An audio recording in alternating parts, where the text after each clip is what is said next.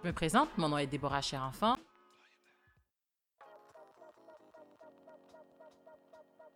J'aime penser que je suis la fille de Magali et Pierre-Marie. Pour me décrire, je suis née en Haïti, j'ai grandi dans une grande famille, très proche, comme on dit ici, tissé serré. Et je suis venue m'installer ici au Québec en 2005 pour poursuivre mon rêve qui est d'étudier en entrepreneuriat, de devenir entrepreneur et ou de travailler en entrepreneuriat. Il faut aussi que je dise que le rêve était également de bâtir mon entreprise, la vendre et retourner dans mon pays. Bien évidemment, au cours des 15 dernières années, c'est un rêve qui a changé, qui a été adapté, qui a été modifié plutôt pour plusieurs raisons. Et j'en suis bien contente d'ailleurs parce que ça me permet de voir plusieurs aspects de mon travail, de mon ambition, de ce que je peux faire, de ce que je veux faire. Bref, je suis encore ici plus de 15 ans plus tard.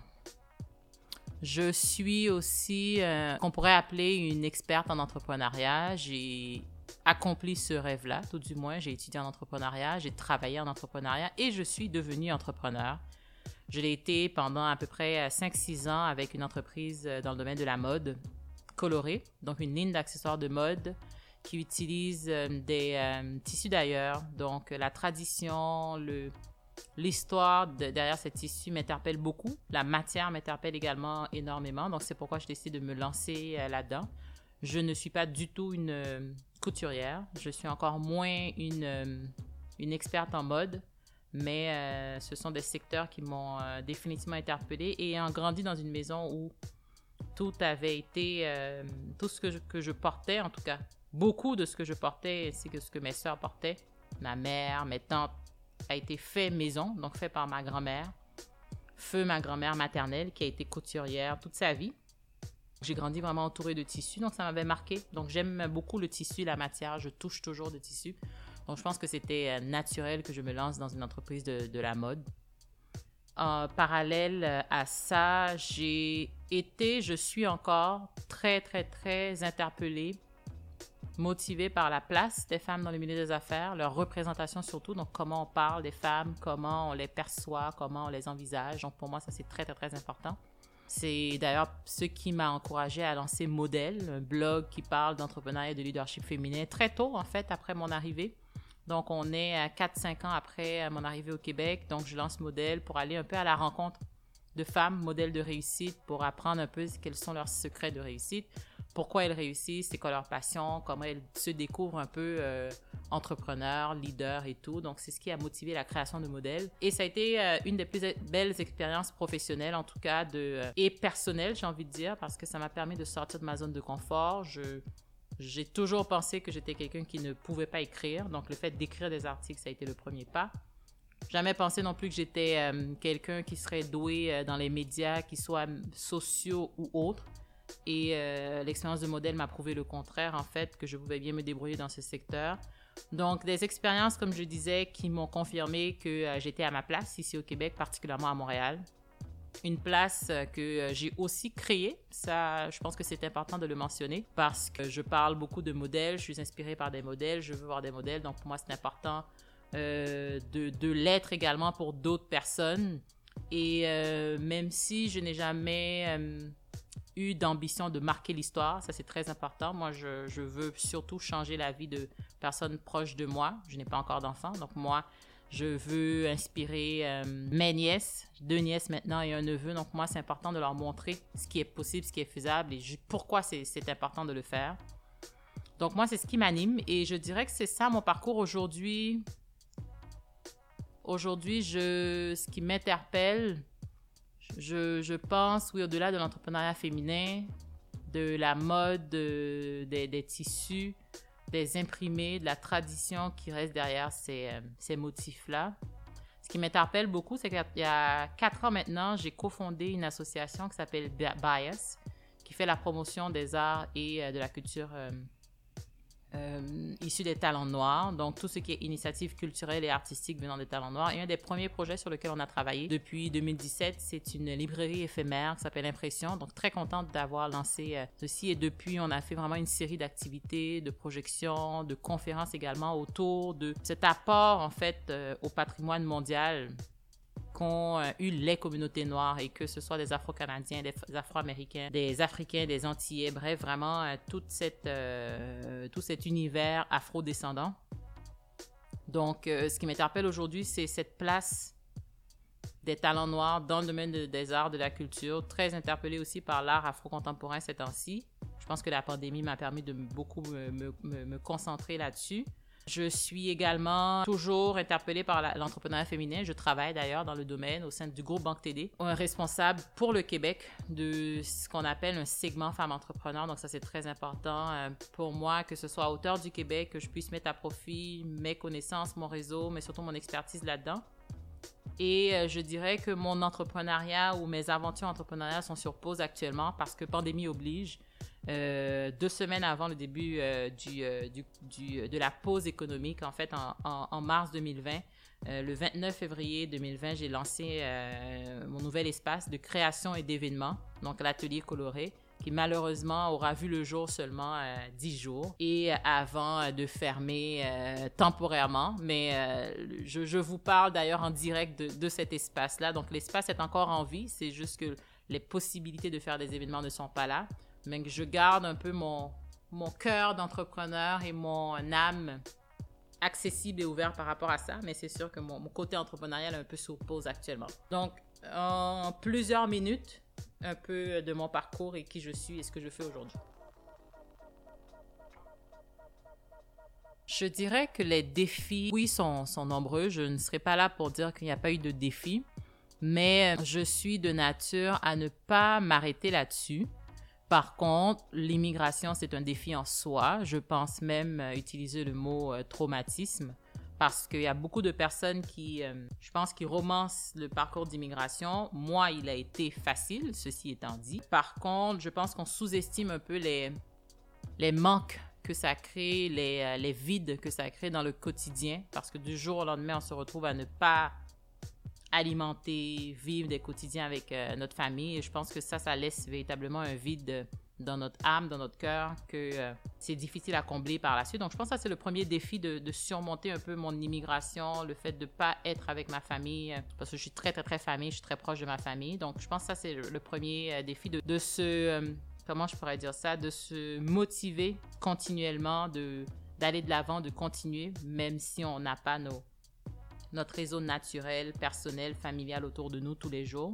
Ça, c'est le premier défi. Je pense, oui, avec l'entrepreneuriat viennent beaucoup de défis. Je pense que le principal qu'on nomme souvent, c'est le défi financier. Donc, effectivement, qui n'a pas son réseau personnel, familial ou d'affaires, donc n'a peut-être pas les premiers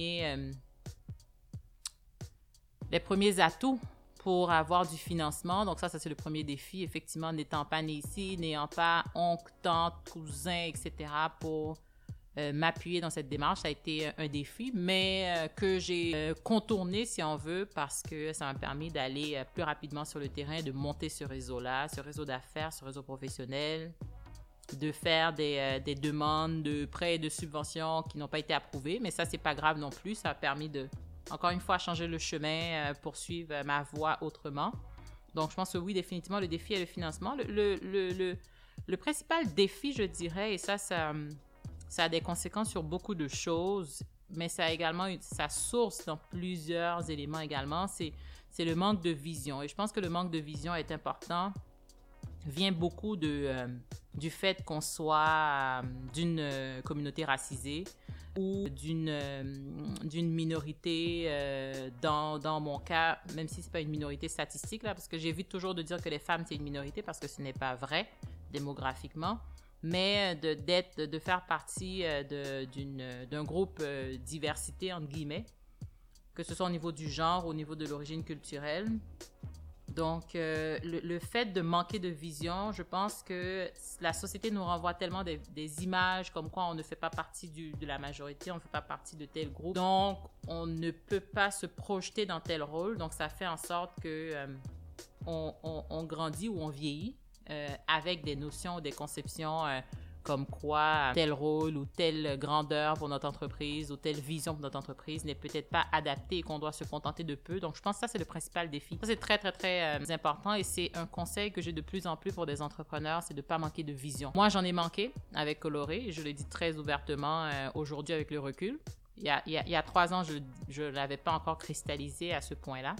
Mais je le dis très ouvertement aujourd'hui parce que je l'ai vécu comme un passage difficile, presque comme un échec. Mais aujourd'hui, ça a été un grand apprentissage parce que j'ai pu mettre le doigt dessus. Et je pense que ça nous... ce manque de vision, je dirais, nous fait manquer d'opportunités. Beaucoup nous fait manquer d'opportunités, nous fait manquer de persévérance aussi. Donc, parce qu'on conçoit petit, on conçoit pour nous, notre communauté, on a peut-être des fois tendance à ne pas voir grand. Donc, je sais que ce que je dis, peut-être ça va moins résonner ou plus résonner pour certaines personnes. Tout dépend du contexte, mais moi, ça a été ma réalité que je partage avec vous. Donc, je dirais définitivement, c'est ça le plus grand défi. Dans les milieux dans lesquels je me suis impliquée, être femme n'a pas été un défi. J'étais en entrepreneuriat féminin, j'étais en mode, on trouve beaucoup plus de femmes dans le domaine de la mode, donc ça n'a pas été un défi véritablement. Ça a été même un atout, donc les gens n'étaient pas choqués de me voir dans ces rayons-là, si on veut. Le fait d'être une femme noire, je pense que oui, ça a toujours créé une surprise. Moi, sincèrement, je ne me suis jamais attardée parce que, encore une fois, je suis née, j'ai grandi en Haïti, c'est très, très, très important, parce que j'ai grandi dans une société où la norme, c'est d'être noire. Donc, pour moi, le fait d'être noire n'est pas... Je n'appartiens pas à une minorité. Donc, dans ma conception, construction mentale, quand je grandis, pour moi, ce n'est pas... je ne me vois pas d'abord comme noire. Je me vois comme, encore une fois, quand je me présente, la fille de Magali et de Pierre-Marie, je me vois comme une femme, comme un humain. Et après, oui, c'est vrai, OK, d'accord, oui, c'est vrai, je suis noire, je suis haïtienne. Mais souvent, ça va peut-être être le 3e ou le 4e élément que je vais mentionner. Je vais mentionner être née en Haïti, donc je suis haïtienne. Donc, c'est vrai que ça fait en sorte que ce n'est pas mon premier réflexe et ce n'est pas le premier élément que je vais mentionner quand je vais parler de mes défis. Parce que pour moi, ce n'est pas un défi d'être noire. Et je le vis vraiment comme ça. Et même si je suis totalement consciente que pour beaucoup de personnes, malheureusement, le fait d'être noire est un défi au quotidien. Et je les entends, je les vois même, et je le vois. Et c'est ce qui est dommage véritablement, et c'est ce que je pense qu'on doit s'atteler à changer pour beaucoup de nos consoeurs et confrères, parce que ce n'est pas normal qu'en 2021, qu'on vive avec la notion qu'être noire est un défi. Donc, voilà. De quoi je suis le plus fière? En fait, je suis très fière de travailler dans mon domaine, d'avoir su me créer une petite place, une bonne place, confortable. Et je suis fière de faire ce que j'aime, de faire ce que je veux faire aussi. Je pense que ça, c'est un grand, grand, grand privilège et je suis très reconnaissante de tout ce qui, sur mon chemin, a permis de réaliser tout ça. C'est bizarre ce que je vais dire parce que je pense que c'est beaucoup plus une phrase qu'eux-mêmes ils vont dire, mais je suis fière d'être la fille de mes parents. Je pense que ça commence toujours à ce moment-là, ce que nos parents nous ont inculqué, l'éducation qu'on a reçue, ce sur quoi ils ont misé dans leur éducation. Donc, je suis fière d'être la fille de mes parents parce que ça a ses bons et ses mauvais côtés, parce que j'ai pris de leurs qualités, heureusement, j'ai pris aussi de leurs défauts, malheureusement, mais c'est ce qui fait en sorte qu'on a un tout aujourd'hui. Donc, oui, je suis fière d'avoir créé des entreprises, d'avoir testé l'entrepreneuriat. Ça a été pour moi une des plus grandes motivations dans ma jeune vie. Très jeune, je me rappelle, j'ai commencé très tôt à toucher à l'entrepreneuriat. J'ai vendu des cartes de vœux, j'ai vendu des chocolats très tôt à l'école, à 10-12 ans. Donc, j'ai toujours su que j'allais avoir une sorte d'activité entrepreneuriale / commerciale. Donc, je suis très contente d'avoir... Je ne dis pas poussé au bout parce que je pense que l'entrepreneuriat va cogner encore à ma porte au cours de ma vie. Mais je suis fière d'avoir testé, d'avoir touché à plusieurs choses et je suis fière un peu de cette entourage, cet environnement que j'ai réussi à créer, pas seule, heureusement, mais que les amis, les collègues, les parents ont pu contribué à faire en sorte que je sois où je suis aujourd'hui, parce que je suis très, je ne sais pas si le mot fière est le bon mot, mais je suis très heureuse là où je suis aujourd'hui, de où je suis aujourd'hui, de ce que j'ai accompli. Donc, ça me rend fière. Ça me rend fière de penser à moi en me disant, oh, j'ai pas beaucoup de choses dans ma bucket list encore qui me restent, ou s'il va y avoir des choses dans ma bucket list bientôt, c'est que je vais les rajouter, je les ai ajoutées au fur et à mesure. Donc, je pense que beaucoup de choses que j'ai faites ont fait partie de ma, en bon français, ma bucket list encore une fois, et je suis contente et fière de les avoir fait. Qu'est-ce que ça représente pour moi, le Black Excellence? À vrai dire, tout à fait honnête, ça ne représente pas grand-chose pour moi parce que j'ai du mal à cerner ce que ça veut dire le Black Excellence. Donc, probablement que je n'ai pas lu assez là-dessus. Et ça, je suis très, très, très ouverte à l'admettre. Mais je peux concevoir qu'on ait besoin d'un élément aussi fort que l'excellence noire, que le Black Excellence, pour se motiver collectivement. Et tout comme je disais un petit peu plus tôt, ce n'est pas normal pour moi qu'être noire soit un défi encore en 2021, de concevoir le fait d'être noire comme un défi. Donc, je peux concevoir que cette notion de rappeler le Black Excellence soit importante pour plusieurs personnes. Pour moi, ce n'est pas un élément motivateur, je vais le dire très honnêtement, mais ça peut définitivement être un élément rassembleur et aussi un élément qui nous distingue, parce que la chose la plus proche que je trouve pour qualifier ou pour me représenter le Black Excellence, c'est à quel point les personnes noires, les communautés noires, au fil de l'histoire, à travers le temps, ont véritablement contribué à changer notre patrimoine mondial, mais surtout notre culture. Donc, cette notion d'excellence, mais je dirais beaucoup plus l'influence. Moi, je parlerais beaucoup plus de Black Influence, donc de l'influence noire, parce qu'aujourd'hui, beaucoup de ce qu'on a en culture, et je ne parle pas de culture nécessairement seulement en matière d'art ou de danse ou de musique. Je pense vraiment que ce soit la pop culture, ça a été et ça continue de l'être influencé par des personnes noires, beaucoup d'Afro-Américains, ça il faut leur donner ça, même si aujourd'hui ils font beaucoup plus la une pour d'autres nouvelles peut-être moins reluisantes en matière de discrimination, de racisme systémique, mais il faut leur donner ça, et je pense que plus que Black Excellence, c'est une notion de Black Influence, moi, que je voudrais qu'on retienne beaucoup plus dans le monde, pour nos enfants, pour les futures générations, et ça c'est quelque chose dont on ne parle pas assez et qui doit demeurer. Qu'est-ce qui m'inspire ou me motive dans le contexte actuel?